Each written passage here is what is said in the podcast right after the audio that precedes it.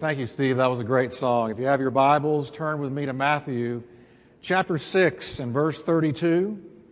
And I'm going to continue on the subject of the main thing. And I want to talk to you today about the benefits of seeking God. The benefits of seeking God. If you would stand for the reading of the Word, I'm going to read. Now, what I'm reading is out of the Living Bible. Of course, they're all living, but the Living paraphrase. So it's going to be a little different from probably what most of you have. I just like the way that it said it. And uh, so follow along with me if you can in Matthew 6 32 and 33. The Bible says, So don't worry at all about having enough food and clothing. Why be like unbelievers? For they take pride in all these things and are de- deeply concerned about them. But your heavenly Father already knows perfectly well that you need them and he will give them to you. He will give them to you if, everybody say with me, if. So this is a conditional promise. He will give them to you if you give him first place in your life and live as he wants you to. So God will take care of your clothing, your food, and your shelter. He will give them to you if you give to him first place in your life. Now, before you're seated, when he says seek first the kingdom of God or give him first place in your life, first means in time, in place, in order of importance. Prioritize the kingdom of God.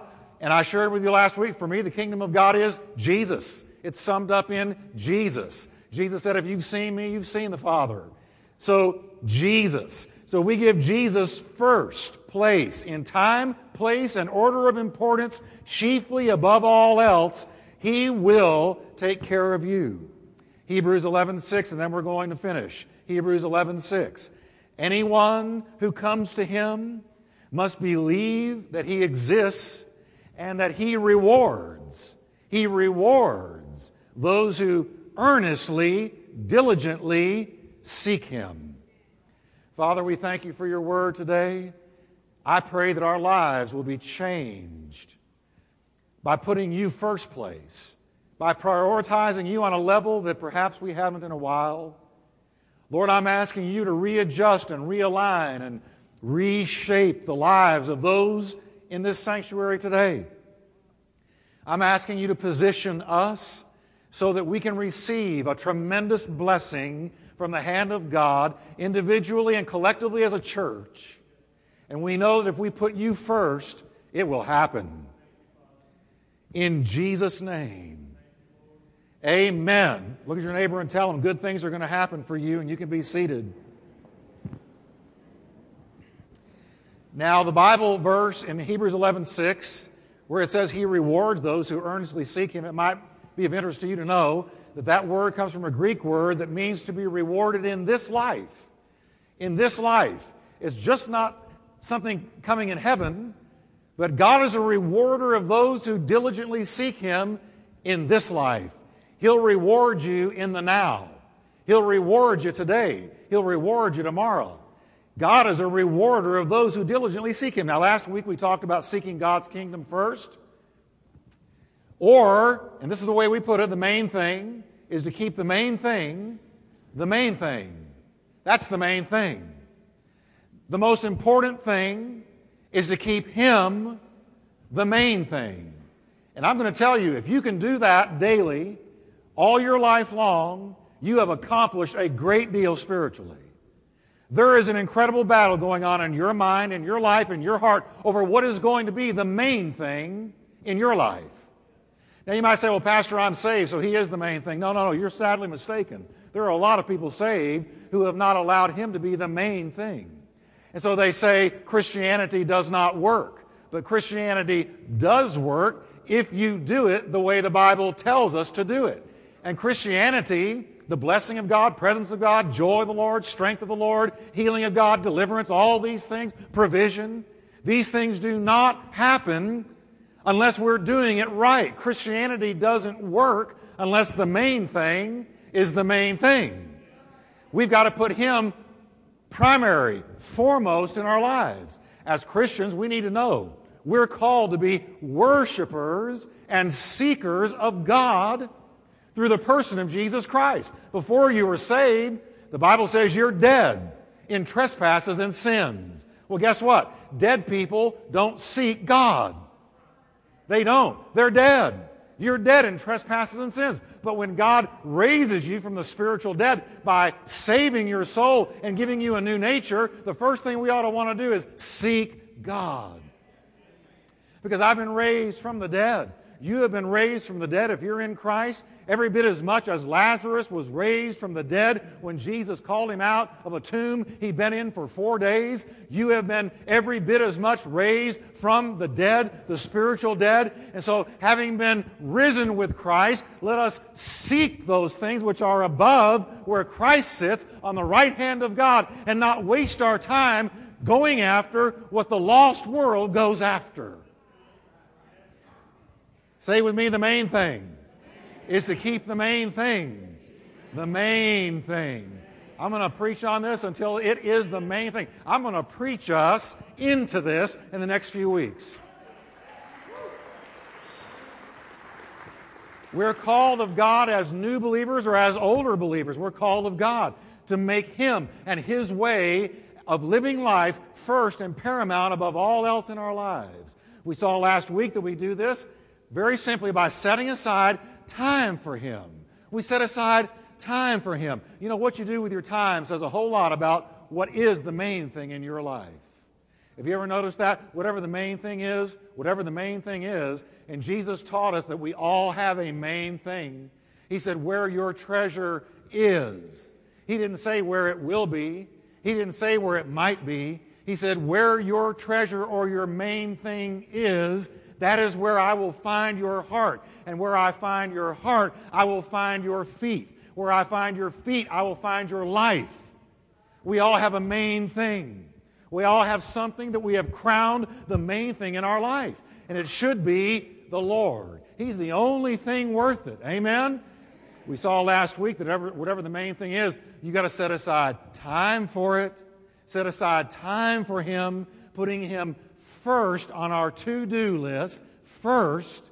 So we set aside time and we make Him first in our life and do those two things consistently, daily, over the long haul. That's what changes your life. You know, every morning I go out and I, I seek the Lord on our patio, take my dogs out there and take my Bible, and I take my ever faithful pot of coffee. I get out there and I get into the Word and I pray and I just love the outdoors. And I've told Kathy I'm going to have to get some kind of a space heater and put it out there for the winter. I'm going to bundle up and go out there even in the winter because I just love it out there as the sun rises and the world comes alive. And I've noticed the last few months, every day about the same time, a jogger goes by, goes running by down the street where I can see him every time. I've been watching him go by for about three or four months now. And I've noticed when he first started going by, and it was early in the morning, He's a little chunky. Can I say it? you know, you could kind of see things shaking around as he ran. And I've noticed as time has gone on, he's gotten trimmer, a little bit tighter, a little bit more jump in his step. And I've noticed that his jogging has done exactly what he intended it to do. And I got to thinking about him the other day. That man, the day came when that man decided to bring a change into his life. And he decided to make a main thing getting fit. And when he decided to make getting fit a main thing, here's what he had to do. Because I'm sure he goes off to work, uh, puts in a whole day, comes home, is tired at night. He had to make some sacrifices. And I got to thinking about the verse where Paul told Timothy, Take the time and the trouble, Timothy, to keep yourself spiritually fit. And so he had to say to himself, if I'm, if I'm going to do this, I'm going to have to get up early in the morning. I'm going to have to do it every day. I'm going to have to put on my jogging shorts and I'm going to have to get out there and beat that pavement and do it every day over a long period of time if I'm going to have the results that I want. So he made the main thing jogging and getting fit. And over time, I've now been able to tell that what he decided to do has begun to work and he's been, begun to reach his goal. And I got to thinking, you know, we're supposed to be that way with seeking God. Listen to what the Bible says in 1 Timothy 4, verse 8. Bodily exercise is all right, says Paul, but spiritual exercise is much more important and is a tonic for all you do. And then he says, so exercise yourself, exercise yourself spiritually and practice being a better Christian because that will help you not only now in this life, but in the next life also. Paul said, if you're going to be spiritually fit, you're going to have to decide, you know, I'm going to seek God. I might have to get up a little bit earlier, might have to turn off the TV, close People magazine, take the phone off the hook, find a place where I can get alone with God and exercise myself in godliness and seek the face of God. Why should I seek the face of God? Because, folks, in the next few weeks, I'm going to be sharing with you straight out of the Word of God the incredible benefits that come to anybody who decides to get up and jog spiritually, put in that time, put in that effort, take the time and trouble to keep yourself spiritually fit. There is great reward, the Bible says. There's great reward. There is great reward in seeking God. That means getting up, spending time in His Word, spending time in prayer, spending time in personal worship. Asking God as you open those pages to speak to you out of that Word. I devour the Word every day, not because I'm super spiritual, but because man shall not live by bread alone, but by every word that proceeds out of the mouth of God. Listen, eating steak at Saltgrass may taste good, but you can't live by a T-bone alone. You've got to have the Word of God if you're going to live. The Bible promises you and I, it's a promise, it's a promise that He rewards in this life those who earnestly seek Him. Seek means to search for, to investigate, even to crave. David cried out and said, My heart and my flesh cry out for the living God. I long for God, pant for God. I crave God. One of the descriptions of lost humanity, very interesting to me, when Paul is listing the attributes of lost humanity, one of the attributes is, he writes, and he says, There is none who seek after God. If you're lost and disconnected from God, you don't seek God. So conversely, if we're saved, delivered, redeemed, spirit filled, we ought to naturally be seeking God. What are the rewards of seeking God? I'm only going to have time to share two of them with you today. But I want you in the next few weeks to get ready for your life to be changed. Because if we will do what I'm going to be preaching on straight out of the Bible, it's going to change us. It's going to change us. How many of you can say, you know, I could stand a little bit of change? The first thing that God will do if you seek Him, if you get up in the morning, set aside time, or in the evening, set aside time, don't want to get religious with it. You pick out the time you're going to give Him and you give it to God. But if you'll set aside time in His Word, time in prayer, time to worship Him, He will guide you. Now, I don't know about you folks, but I want to hear the Lord saying to me, This is the way. Walk ye in it. I need the guidance of God. We all need the guidance of God. Did you know that George Barna, who was a famous Christian researcher and pollster sometimes, research by George Barna showed that fewer fewer than 10% of church going Christians make important life decisions based on God's Word and seeking His will.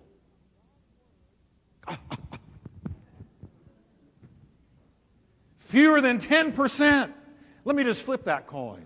More than 90% make major decisions, major decisions based on their own intelligence, presumptions, peer pressure, or fancy. They marry people and move to a new city without so much as a 10 minute prayer. Yet, every Sunday they sit in church and sing, Where He leads me, I will follow. That's one of our favorite hymns. But 90% plus don't even listen to what He's leading us to do. Let me tell you something, folks. The Holy Spirit still talks, He still leads. The Bible says He will lead you. Jesus said it is imperative that I go to heaven because if I didn't go to heaven, you wouldn't have the Holy Spirit. But if I go to heaven, I will send you the Holy Spirit and He will lead you and guide you. Can we say that together? He will lead you and guide you. Say it again. He will lead you and guide you. And do you think He stopped leading people and guiding people in the first century? No. The Holy Spirit that resides in you doesn't just want to give you peace, but He wants to lead you. He wants to speak to you. He wants to be a part of guiding you. That's all through the Bible. Abraham was led of God to leave Ur of the Chaldees and was led into the promised land. When Moses was, was approached by God out of the burning bush, he led him into Egypt to lead over a million, million Israelites out of bondage. And when they were in the wilderness, God was careful to give them a cloud by day and a fire by night. When the cloud moved, they moved. When it stopped, they stopped. They were led by God. All through the Bible, God led His people. He wants to lead you more than you want to be led. I'm going to give you a news flash today. God is not obligated to bless your plans. Oh, I got good plans, Pastor Jeff. No, no. There's a huge difference between good plans and God plans. 1 0, 1 0, but a whole life change. God doesn't bless your plans, He blesses His plans. He doesn't bless us doing our own thing, He blesses us doing His thing. God does not bless stubbornness, He blesses obedience to His leading. God longs to lead and to guide you. Don't shout me down now today. Some of you are thinking, been a few years since I prayed for Him to lead me to do anything. Look around you if that's true. What is your life like right now if that is true? Can I tell you that there is a place called the place? Well, what is the place? It's whatever His will is for you. The place. There is a place where God blesses. There is a place where God speaks. There is a place where God heals. There is a place where God delivers. There is a place where you are flooded with peace. There is a place where you have joy. There is a place where you have contentment. There is a place. And, and the place may not be my place as it is your place because God has a place for all of us.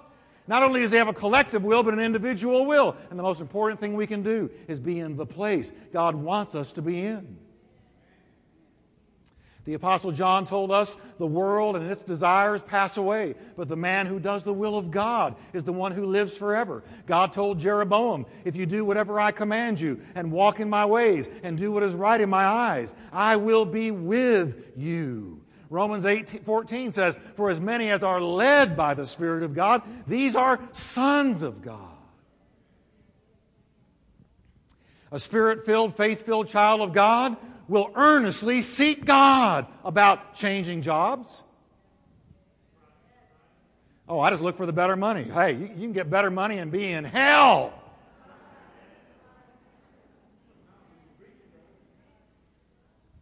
What you want is the place. Whatever the place happens to be. A spirit filled, faith filled child of God will earnestly seek God about dealing with a difficult child.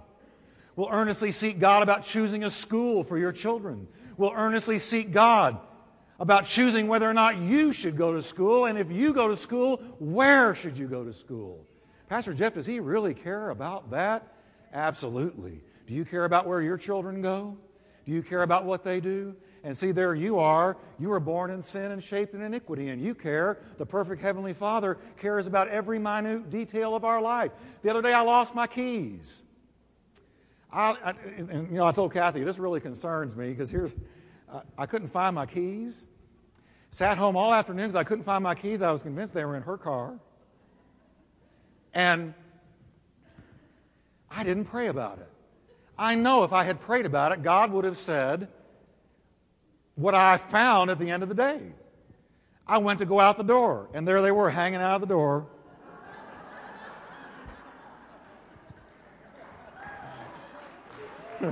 Just. And I said, Oh, no.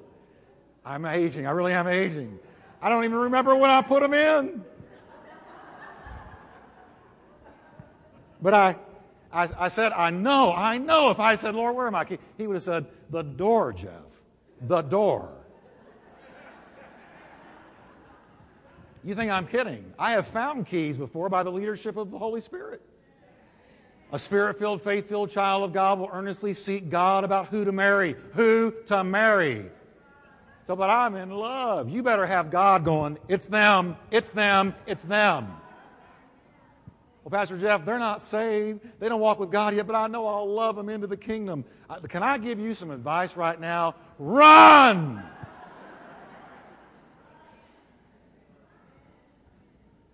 You better wait till they're walking with God, going to church all on their own, whether or not they're with you, praying and seeking God on their own, before you go down that altar. That's free advice. You would have paid 150 for that later. A spirit filled, faith filled child of God will earnestly seek God about buying a home. A spirit filled, faith filled child of God will plead the blood every time they walk into the mall. Lead me, Lord, lead me. Oh, how we get led in the mall.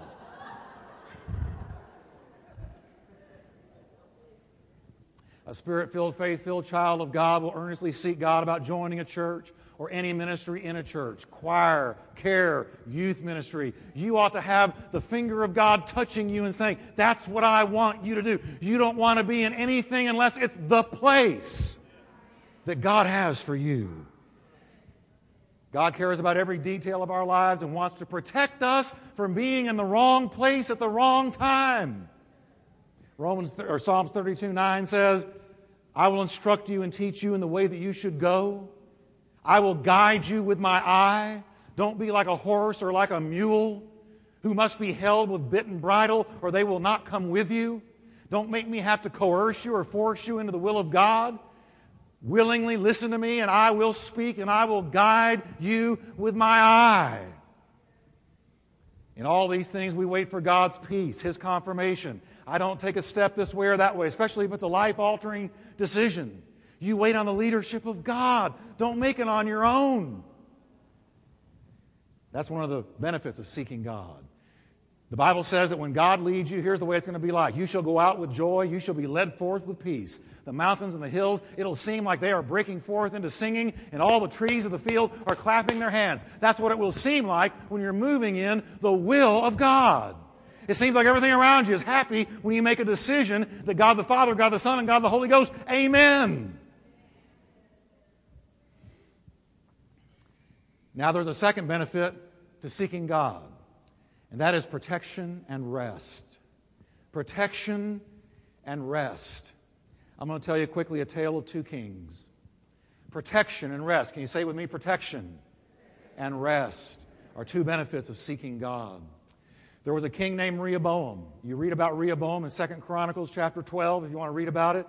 King Rehoboam started right. The Bible says he took over the kingdom right. He was doing right things. He was obeying the voice of the Lord. But when the kingdom was established and he got comfortable and got wealthy, and there was no more fighting, no more war, it says he forsook the law of the Lord, and all Israel followed him. Now, during this time, God stirred up an enemy. His name was Shishak.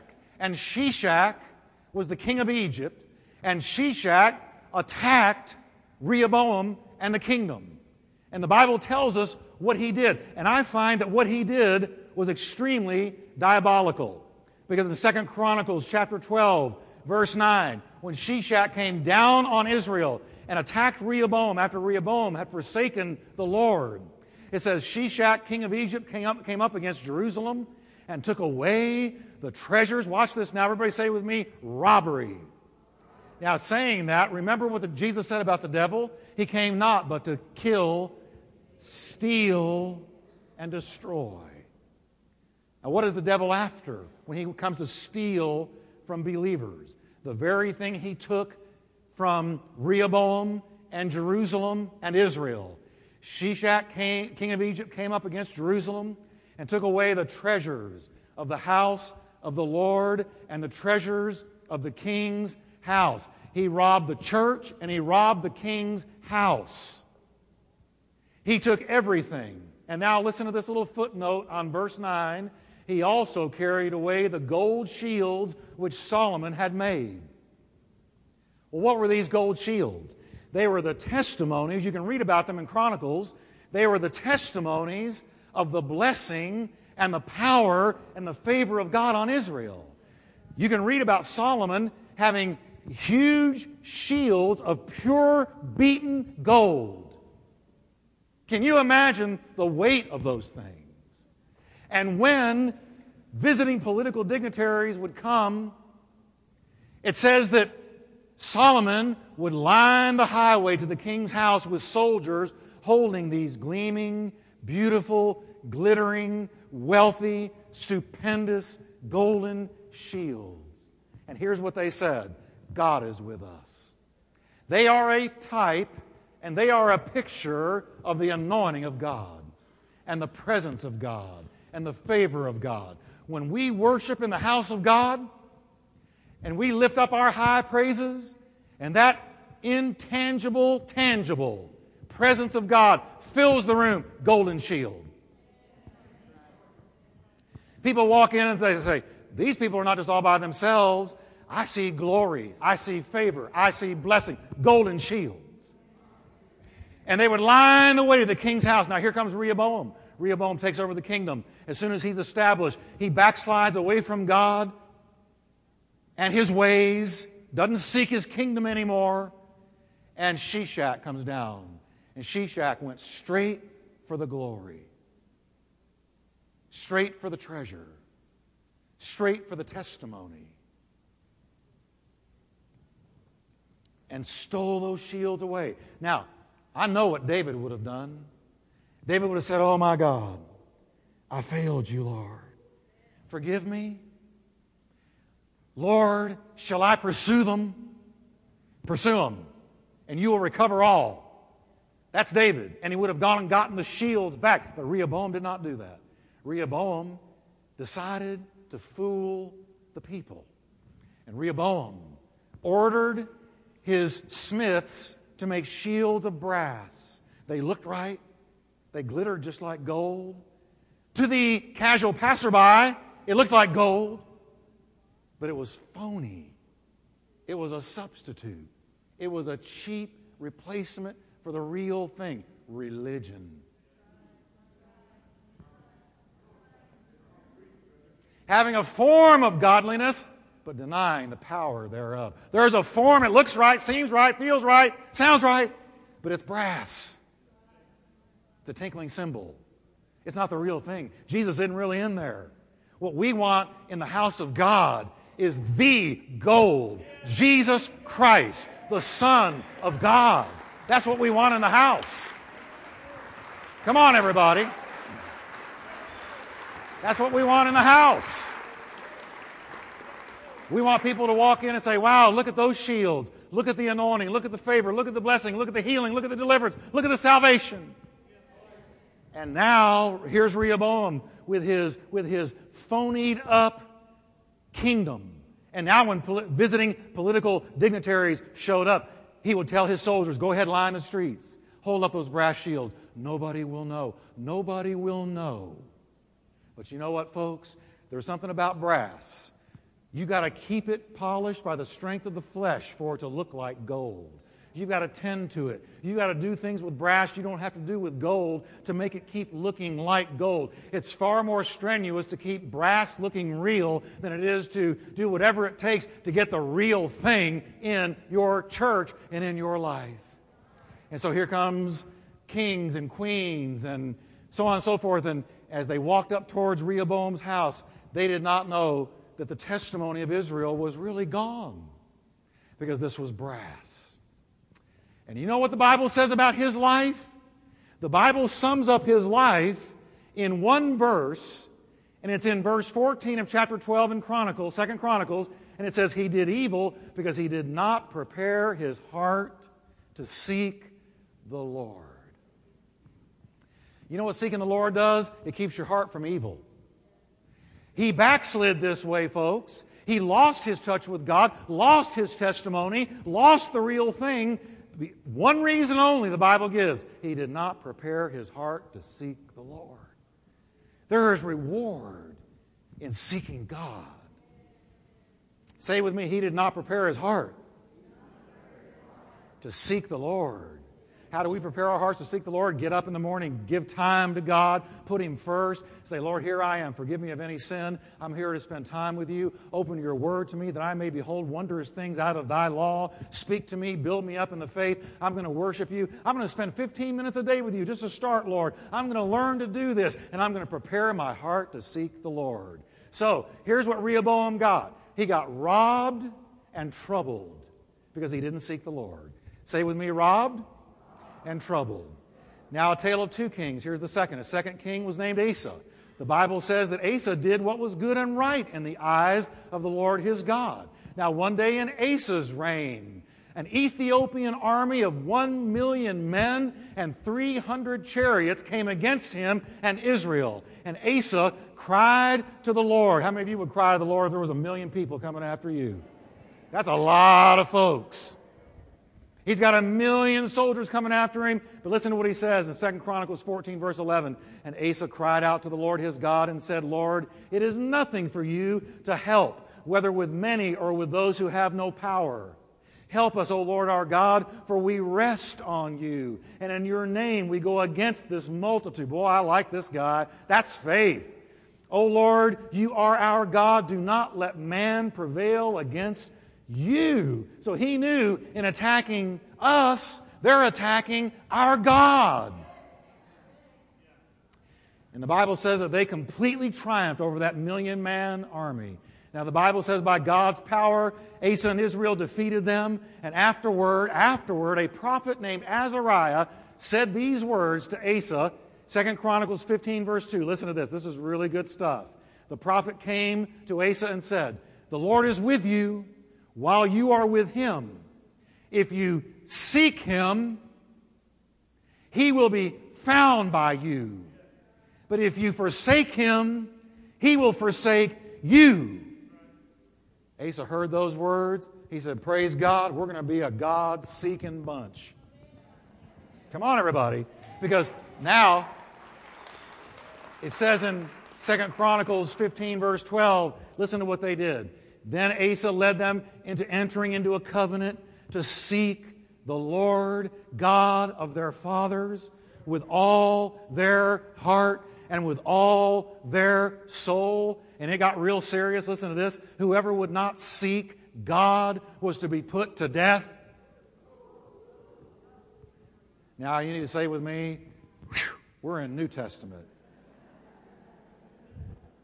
I mean, in those days, Somebody went by your tent. Oh, hallelujah. Glory to God. I'm seeking you, Lord. Seeking you, Lord. Hard.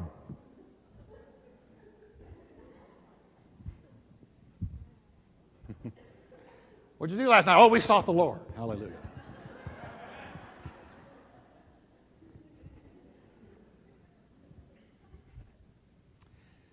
And it says in verse 15, All Judah rejoiced at the oath, for they had sworn with all their heart and sought him with all their soul. And he was found by them, and watch this, and the Lord gave them rest all around. I brought something with me today. You could say, looking at Rehoboam, he came into robbery and trouble when he didn't seek the Lord. And Asa came into protection and rest when he did seek the Lord. There is a reward to seeking God, everybody.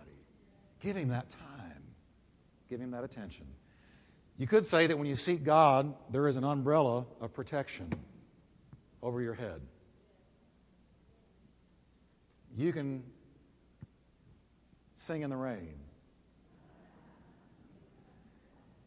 Jesus said, Here's the deal when the rain falls, the floods come, and the winds blow and beat on your house, it will not fall because it's founded on a rock. Well, what was the rock? What he just taught, the Sermon on the Mount. Well, what was one of the things he taught in the Sermon on the Mount? Seek first the kingdom of God. So as long as you're seeking God, let the rain fall. There is a protection. I'm not saying you'll never have trouble. I'm not saying you'll never have trials. But there is a fundamental protection over your life because we see it in the Bible.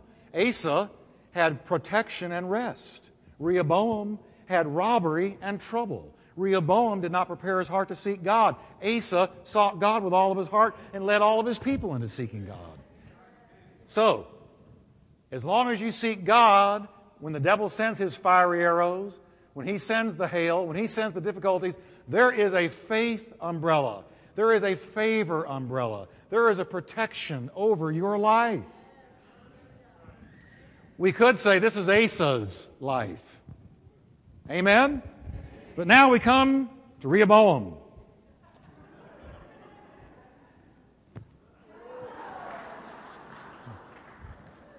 There's Rehoboam. And there's a lot of believers walking around. Pastor Jeff, but I'm saved. I've got the umbrella. If you're not seeking after God and living in the Word and walking in His will, this is what your life looks like. So you say to these people, How's it going? Oh, pray for me. I don't know what's wrong. Hey, holy is one thing, but you don't want this holey. As long as, the Bible says of Uzziah, as long as he sought the Lord, God made him prosper. I mean, there is something about seeking God, seeking first the kingdom of God. Now, I'm going to ask you something. If you had a spiritual covering over your life, which one would you want? This one in a rainstorm? This one? Or this one? Has it occurred to you, if you're not really seeking God and not living in His Word and not living in His will, you're a casual Christian. Every once in a while you go to church. Every once in a while you really press in, if that. Do you really wonder why so many things are getting through at you? I've been here and I've been here. I'll take here over here.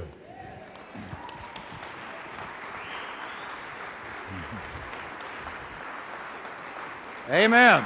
Let's stand up together, can we? I can hear it now. Pastor Jeff was had an umbrella in church. Folks, what I just showed you is very real. It's very, very real. And I want to pray for us. I, I just want I want to see you blessed. I want to see you blessed. I want to see you protected. I want to see you at rest.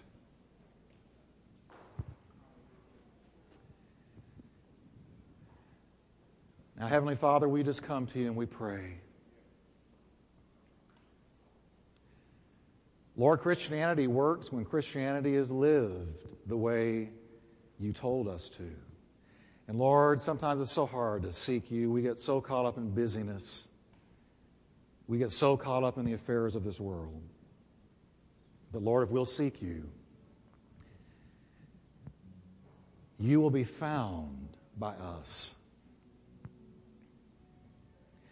And you will bring rest and you will guide us. And you will help us to walk in the place that God has for us. Lord, I pray for everyone in this room. If you can say, Pastor Jeff, I want to seek the Lord. I want to seek Him more than I have been seeking Him. I want to press in to Jesus, come to know Him better. I want to respond to this word. Would you just lift your hands all over this place? Just lift your say, Lord, I'm going to seek you. I'm going to seek God.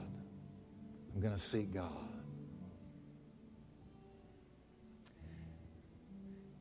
If you don't have a daily routine, I encourage you get a daily routine. Whatever it takes, seek God. He'll speak to you. And Father, I pray that this church is changed, that you would bring us up a notch. Help us to climb the ladder of our spiritual walk higher than we've ever been. That we can see the evidence in our own lives of seeking God. Now, I want you just to take a minute and say, Lord, I've tried, I've struggled, I've, I've been seeking you some. Help me to press in just a little bit stronger. I want your guidance and I want your rest.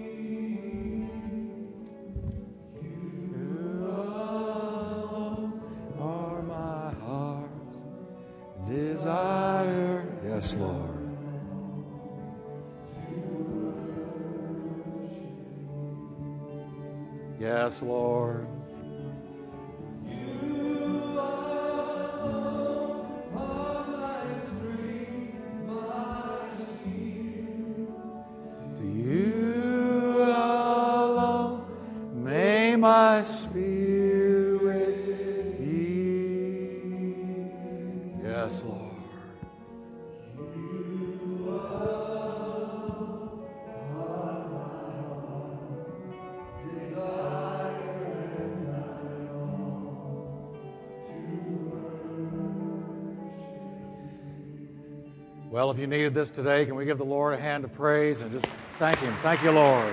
Thank you, Lord. Thank you, Lord.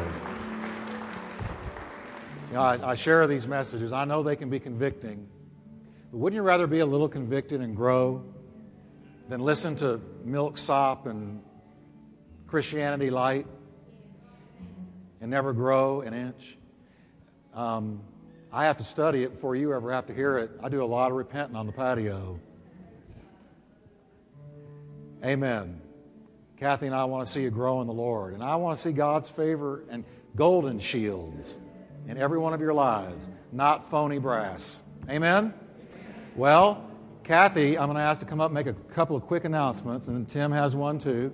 So, Kathy, would you come? And what do you think about that today? I think that's great. Thank you. That was wonderful. Because if she, if we go out of here and she says, you know, I've heard you preach better, I'm ruined for days. No, go ahead. Never. Uh, prayer on Tuesday evenings at 6:30. The men have been doing that for quite some time. They're going to open it up. If you'd like to come and be here at 6:30, from 6:30 to 7:30, and pray, uh, we'd love to have you. And we need ushers, uh, both men and women. You can sign up at the tape table. And usher orientation will be Saturday, October 2nd at 9 a.m. We need ushers. We had a couple of new ones today, Frank and Jose and Yeah, some others. noticed Frank too. Yeah. But come on up, Tim, and Tim has an announcement. and then all visitors receive a free tape. And all visitors receive a free tape of today's service. Go out there and get one, get two or three, and go give them away. All right? Amen. Um, well, we, we truly have a blessed church, um, not only for the great ministry that goes on here, but also that we are a church that is bearing fruit. We're seeing people get saved week after week after week, getting their hearts right with the Lord week after week. And one of the things that you know is essential in your walk is to be uh, baptized in water. And um, we are planning a baptism service in November. I know previously we've said October, uh, but the church that we're working with to use their facility is um, scheduling conflicts and so forth between the two churches. We're not going to be able to conduct that service in um, October, so we're looking at November. But I really encourage you that if you need to be baptized, if you've recently been saved, or if you've been saved for quite some time but you've never really been baptized or you didn't understand what uh, being water baptized was all about, I encourage you to go to our tape table and sign up. There's going to be more information to follow as far as uh, literature that you'll need to look over and read. We've got a, a brief study guide on water baptism that we'll be uh, contacting you with. Uh, so I would really encourage you that if you are interested in being baptized, or if you know someone that has recently been saved here at the church, uh, encourage them to sign up at our tape table, and uh, we will get information to them on our baptism service in the month of November. All right? Well, God bless you. Tim's our youth pastor, doing a great job Wednesday nights. If you have a teenager, he and Maddie, raise your hand there, Maddie. That's his better half, and, and um, a lot better. He married up. All right. Ed, it's good to see you back. I need to talk to you after church, okay? And uh, Doc Schaefer didn't make it today. I was going to talk to him too, but we'll get him later. All right. If everybody's happy, we're going to count to three and shout with me, seek Him. And do it, folks. See if God doesn't bless you as time goes by. Are you ready? One, two, three. Amen. Have a good week. Wednesday night, going through Genesis. Don't forget, seven o'clock. God bless you.